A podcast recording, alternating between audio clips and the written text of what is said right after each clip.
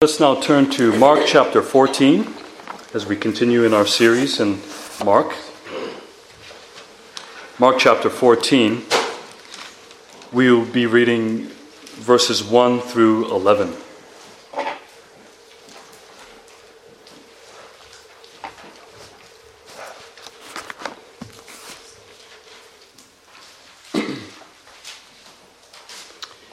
Here, for this is the word of the Lord. It was now two days before the Passover and the feast of unleavened bread. And the chief priests and the scribes were seeking how to arrest him by stealth and kill him, that is Jesus. For they said, Not during the feast, lest there be an uproar from the people. And while he was at Bethany, in the house of Simon the leper, as he was reclining at table, a woman came with an alabaster flask of ointment of pure nard, very costly and she broke the flask and poured it over his head. There were some who said to themselves indignantly, Why was the ointment wasted like that? For this ointment could have been sold for more than 300 denarii and given to the poor. And they scolded her. But Jesus said, Leave her alone. Why do you trouble her? She has done a beautiful thing to me.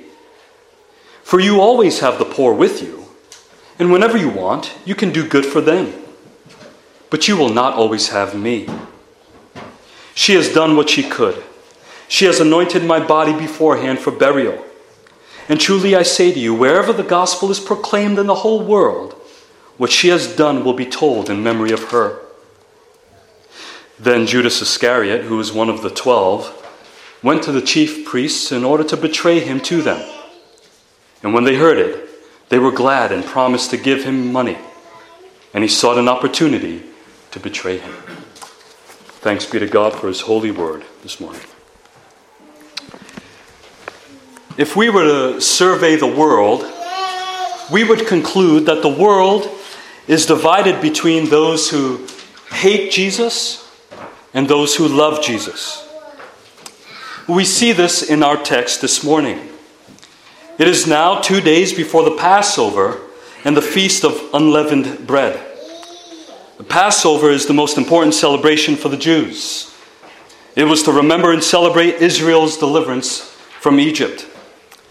The Passover is referring to how God struck Egypt with a final plague for not letting his people go, killing off all of the firstborn from the land. And the only way to be saved was by placing the blood of a lamb on the doorposts and the lintels of their houses, so the Lord would pass over them. And the feast of unleavened bread, that is, bread without yeast, is to remember how their departure from Egypt was so sudden they took bread for their journey before it was leavened. This feast begins on the evening of the Passover meal. Uh, although the Passover is celebrated for an entire week, they would have celebrated the Passover meal on Thursday evening at that time. That is the first day of the Feast of Unleavened Bread, right before Jesus would be betrayed and arrested. So here begins the plot as the chief priests and the scribes were seeking how to arrest Jesus by stealth and kill him. Uh, there are many reasons that have been given to us as to why they were seeking to kill Jesus. There were political reasons. Uh, the high priest Caiaphas would say, It is better for you that one man should die for the people, not that the whole nation should perish at the hands of the Romans. We are given a hint that they were upset because their authority was in jeopardy back in chapter 11, verse 28. They would later bring up false accusations that he wanted to destroy the temple himself. Then they would accuse him of blasphemy, which would be one accusation that would stick because he did indeed claim to be God. But we're not given the real heart motive as to why they wanted him dead. We can conclude they were just sin sick, and hardened against God and His Word. They had become the nations in Psalm 2 who rage and plot in vain against the Lord and against His anointed. And they wanted to do it quickly and secretly. Why? They didn't want him arrested during the feast, lest there be an uproar from the people. They didn't want to make his capture a public event because during the Passover, there would be from hundreds of thousands to two million pilgrims traveling to Jerusalem. So they wanted to avoid all the uproar that would have been caused during the day because it would have been an illegitimate arrest. So they wait until they could bring him before the council of the Jewish leaders overnight. Now, in the coming days, this is often referred to as the Passion of the Christ. And when we hear the word passion, we often think of a strong emotion or intense devotion. And Jesus definitely had the strong emotion of pain and agony at the hands of his enemies, but in devotion to his Father and his people, he freely gave himself up. Now he is surrounded by enemies at this point, but this hatred for Jesus will be interrupted for a moment by an act of intense love and devotion an act of passion coming from one of his disciples. And this act of worship would be remembered throughout church history, and it is to be a model of the church's worship today.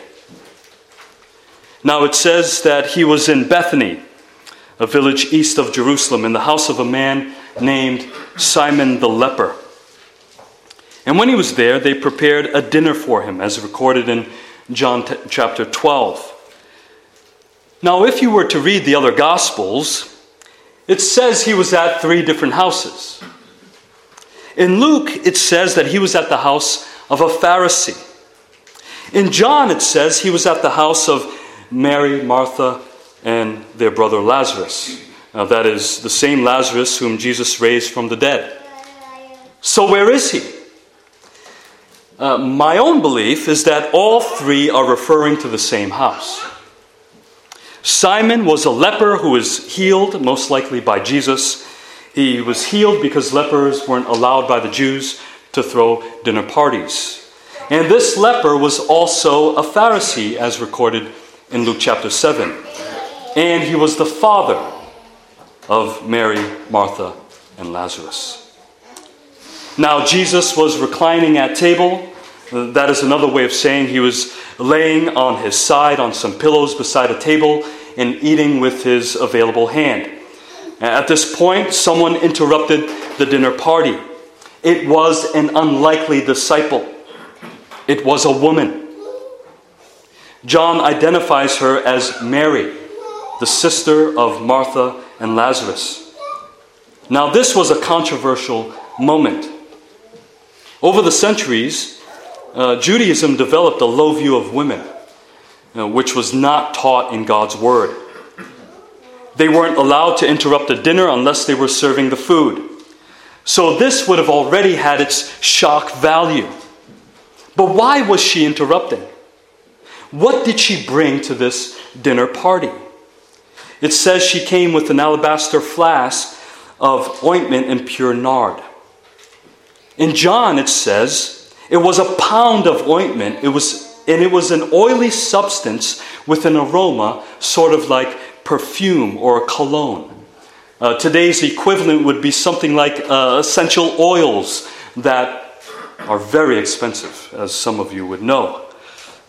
But back then, it was even more expensive, if you could imagine. Later, it is revealed that it was worth 300 denarii. Uh, just to give you a picture of its value, one denarius was one day's wage for the common male laborer. So 300 denarii would be a year's wage. And women at that time did not make much money unless they came from a wealthy family or if they were married. Here, there is no mention of a husband, so it was more likely that Mary wasn't married. So, most likely, this was either a costly family heirloom or this was donated for the sake of selling it and giving it to the poor. Whatever the case may be, what did she do with this ointment? In Luke and John, it says that she anointed his feet with the oil and kissed his feet. But here it says that she broke open the flask and poured the ointment over his head. Now, which is it? Did she pour it on his head or his feet? I say both. I believe she anointed his entire body with oil head to toe, beginning with his head. Now, this has biblical and theological significance. This would fulfill what Psalm 2 describes as the Jewish leaders who have become like the nations rage and plot against the Lord and against his anointed. Because every king in Israel who was anointed by the Holy Spirit was also anointed physically on the head with oil as a sign and symbol of the spiritual anointing needed to lead God's people. Jesus was anointed by the Holy Spirit, and now he is physically anointed as the priest king of Israel. He was the priest who would offer up the once for all sacrifice of his body, the true Passover lamb, so that the people of God would be passed over in the final judgment. And he was anointed as king to lead his church by the Spirit once he was raised and ascended to his throne at the right hand of his Father. And she also anointed his feet out of true worship, devotion, and love for her Savior and King, and out of humility, knowing that in herself she was unworthy of him. And notice that this was the only physical anointing of Jesus recorded in the Gospels while he was alive. I think that this woman, Mary, holds a significant place in this story. Just like many women who have played significant roles in the unfolding story of the Bible. There's Eve, who was not only to be the first to eat of the forbidden fruit, but she was also the first recipient of the gospel. Sarah, who bore Isaac, an ancestor of Jesus. Ruth, a Gentile woman who would be the great grandmother of the great King David, another direct ancestor of Jesus. Elizabeth, the mother of John the Baptist, the prophet who prepared the way of the Lord, and of course, Mary, the mother of our Lord. The list goes on and on. And now, from this point on, we will begin to see the female disciples play a significant role in the story of the Gospel of Mark. Mary would anoint Jesus. Mark says many women were following him up to Jerusalem, all the way up to the cross, and be there at his death, while most of his disciples would flee. Women would follow the rich man, Joseph of Arimathea, as he laid Jesus in his tomb. Then later, the women would return with spices to anoint his body and to be the first to see him raised. At that time, they could have been arrested for that, but they went anyway. Because Mark here purposely records these events to show us that in Jesus, these women found their ultimate liberation from sin and from the oppressive legalism of the Jewish leaders. They found person to person fellowship and communion with their Lord. And to show this, Jesus welcomed her. He didn't make a fuss when she interrupted the dinner. This was to show us that Jesus receives sinners of all types. He didn't come to sinners who were of status and importance, but he came to the most insignificant to the eyes of the world. And she was prepared to be embarrassed, and she was prepared to give up a year's wage worth of ointment to worship and honor Jesus. So, to say that loving and worshiping Jesus leads to an easy and smooth life is a lie. There is always a cost to loving Jesus. you may lose all that you have, including status, money, possessions, or even loved ones for the sake of Jesus. You may even face the ridicule of hypocritical and legalistic Christians. Because after she anointed Jesus, there was an outrage among the disciples. That's who I believe he is speaking of here. Now, to further understand the outrage in the way they speak to her, we must understand how the Jews viewed women at that time. As I mentioned before, over the centuries, the Jews developed an unbiblical view of women. They had a saying to the effect that it is better that the law is burned than to be delivered to a woman. That it is better to have boys than girls. Sound familiar? Jewish men would publicly pray we bless you, O God, that you have not made me a woman, a Gentile, or a dog. Sounds like the Pharisee and the tax collector when the Pharisee prays, Thank you, God, you didn't make me like him, or in this case, like her. To them, women were on the same level as animals. And they can't say that, that they got this from the Bible. Actually, they got these ideas from mingling with the surrounding pagan nations of their day, because it is a pagan view of women. Unfortunately, many have similar views of women today. Some teach that women are, in their essence, though they are made in the image of God, are inferior to men. Some speak as if a woman's chief end is found in marriage, housekeeping, bearing, and raising children. But what about single women? Doesn't the Bible leave room for single women? Paul repeatedly addresses this very thing and even goes so far as to address singleness as a gift. That is, singleness without sexual relations, of course. Mary, if she was single, would have been viewed with scorn, to say the least.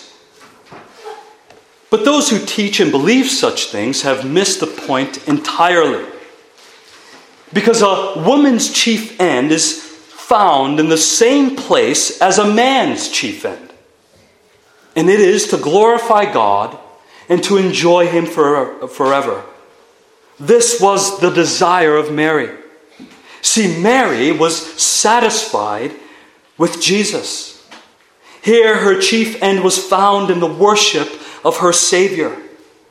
And for the church preaching to a congregation of men and women, and for husbands leading their wives, this is where we are responsible to lead everyone. And it is to the feet of Christ, not to a list of do's and don'ts. This is what we ought to demonstrate for our sons and daughters. And it is that we sit at the feet of Jesus Christ both to learn from him and to worship him. Because my question at this point is where is his disciples? While Mary was anointing and worshiping her Savior. Listen to the outrage coming from a group of self righteous disciples. And according to John's account, Judas Iscariot was their spokesman when he said, Why was the ointment wasted like that. For this ointment could have been sold for more than 300 denarii and given to the poor. And John reveals that Judas said this not because he cared about the poor, but because he was a thief and he was taking money out of those bags. And for those who say, well, that was just Judas who said and believed this, it says, and they, that would include the disciples, they scolded her, they threatened her. So they weren't just angry with her, but they were furious. And they used the poor as a leverage. What a shame! What a shame! Because anyone would agree, of course, we are to serve the poor. But they were using the poor to take from her what she had in Jesus. They wanted the ball back in their court so that they would seem more righteous than her. They were standing above her while she was worshiping at Jesus' feet. They tried to shame her devotion. But see, Jesus comes to her defense and he tells us what she was doing. She was doing what the disciples failed to do. Listen to how he responds. But Jesus said, Leave her alone. Why do you trouble her? She has done a beautiful thing to me. For you always have the poor with you, and whenever you want, you can do good for them. But you will not always have me. So he is saying a couple of things here. First, he reminds them that they will always have the poor with them. See, Christianity is not here to find a way to end poverty. Christianity is not here to solve all of the world's problems. The church's identity and mission are founded and centered around Jesus Christ, His life, His death, His resurrection and ascension, not in moral principles. Yes, we are reminded, like Paul, to remember the poor, but we will always have poor people with us and among us in this fallen world. But what comes first for the Christian is Jesus. Love for the poor does not take priority over Jesus. It doesn't take priority over knowing and loving Jesus. Mary responded to his love for her by loving him and who he is. This would include defending the doctrines about Jesus and the Christian faith. The church is not a welfare state. It is a gathering of God's people who know and love the Savior to offer up divine spiritual worship to the Savior. So, secondly, he is saying this is an issue of priorities. He said she did a beautiful thing to him. How? She put him first. Because he said, You will not always have me.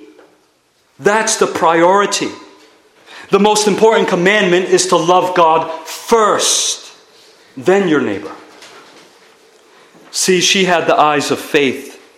She recognized in him what they didn't recognize. She perceived that he was a unique person and he was here to accomplish a unique work, even though she may have not known exactly what that work was at the time. First, he was a unique person. Her attention was where their attention should have been because he was to go away soon.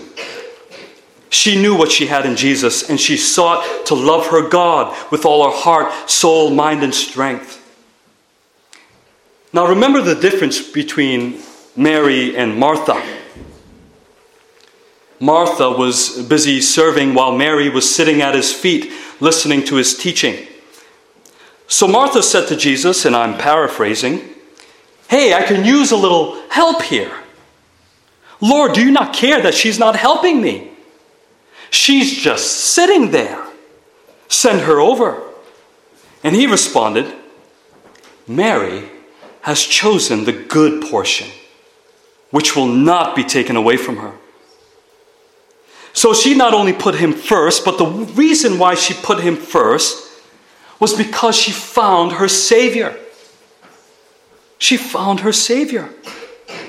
Helping the poor and doing good works are good things, and God has called the church to do so, but these works will not save you, and it doesn't come first. We've all witnessed the self righteousness of charity. Yes, it is possible to be self righteous and selfish while at the same time generous. Some people believe that it is more important to give to the poor than to worship Jesus or to gather with the saints to worship Jesus. Then they look down at the church when we make the worship of Jesus a priority.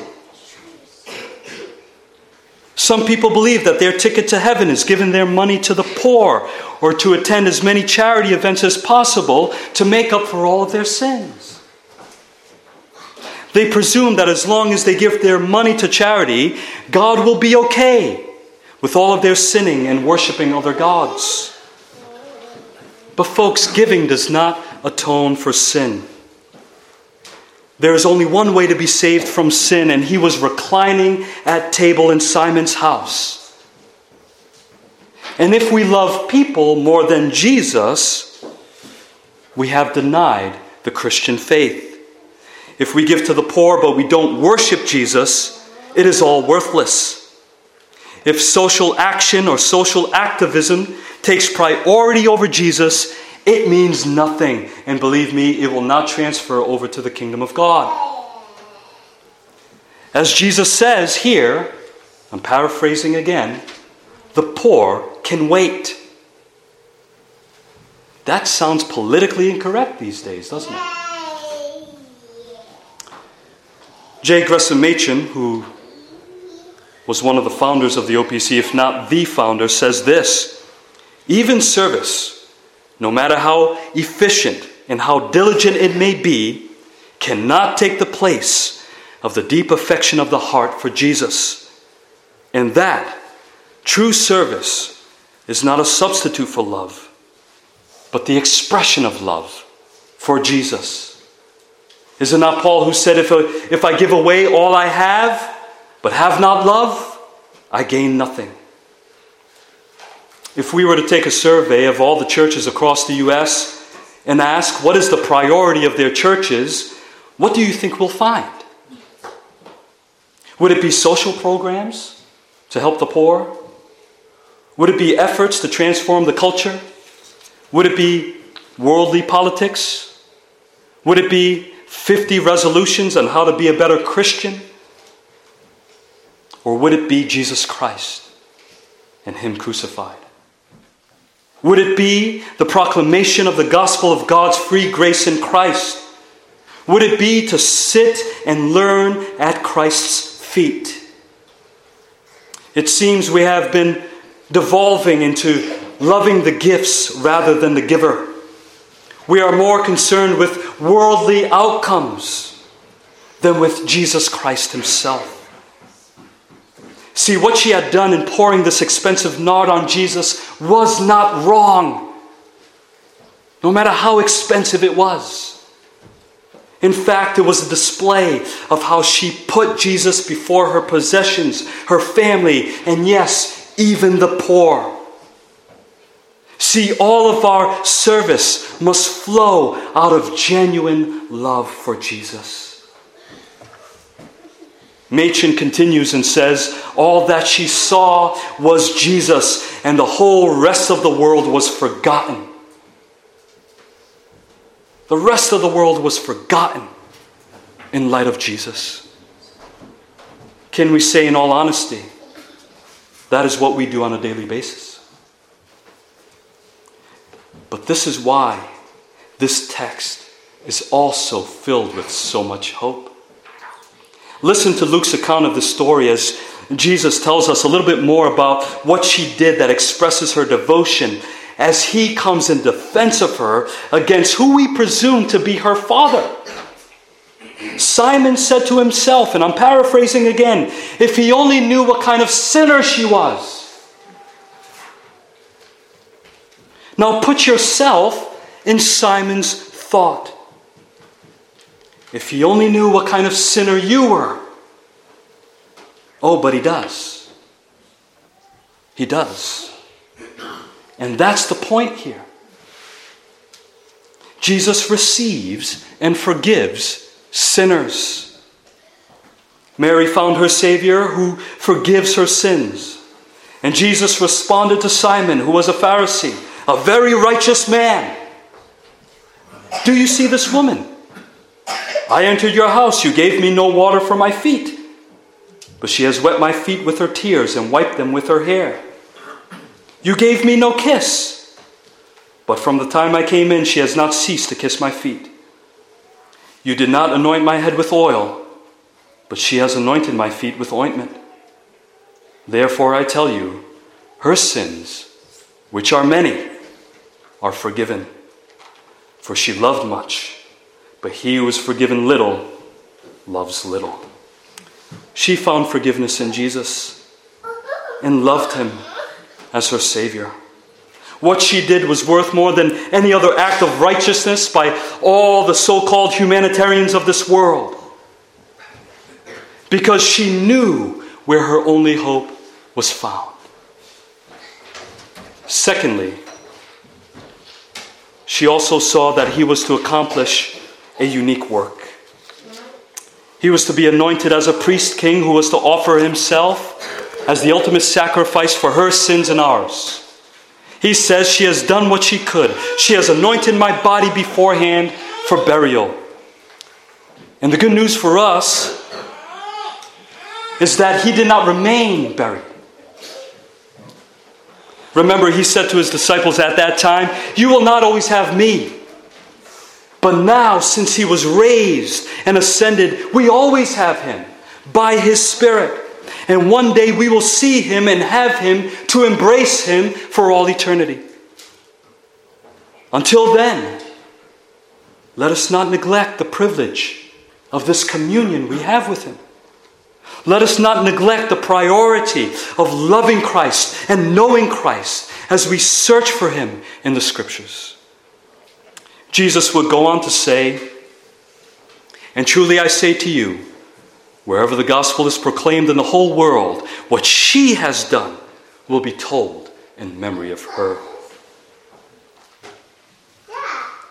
This will be her memory.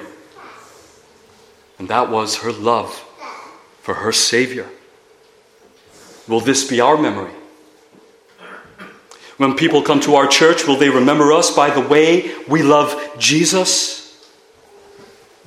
Will people gather with us and say, There we found Jesus, and we were sitting at his feet, learning and worshiping him? Mary put Jesus before serving others. While Judas was plotting to betray Jesus for some money, for possessions to serve himself. What would be his memory?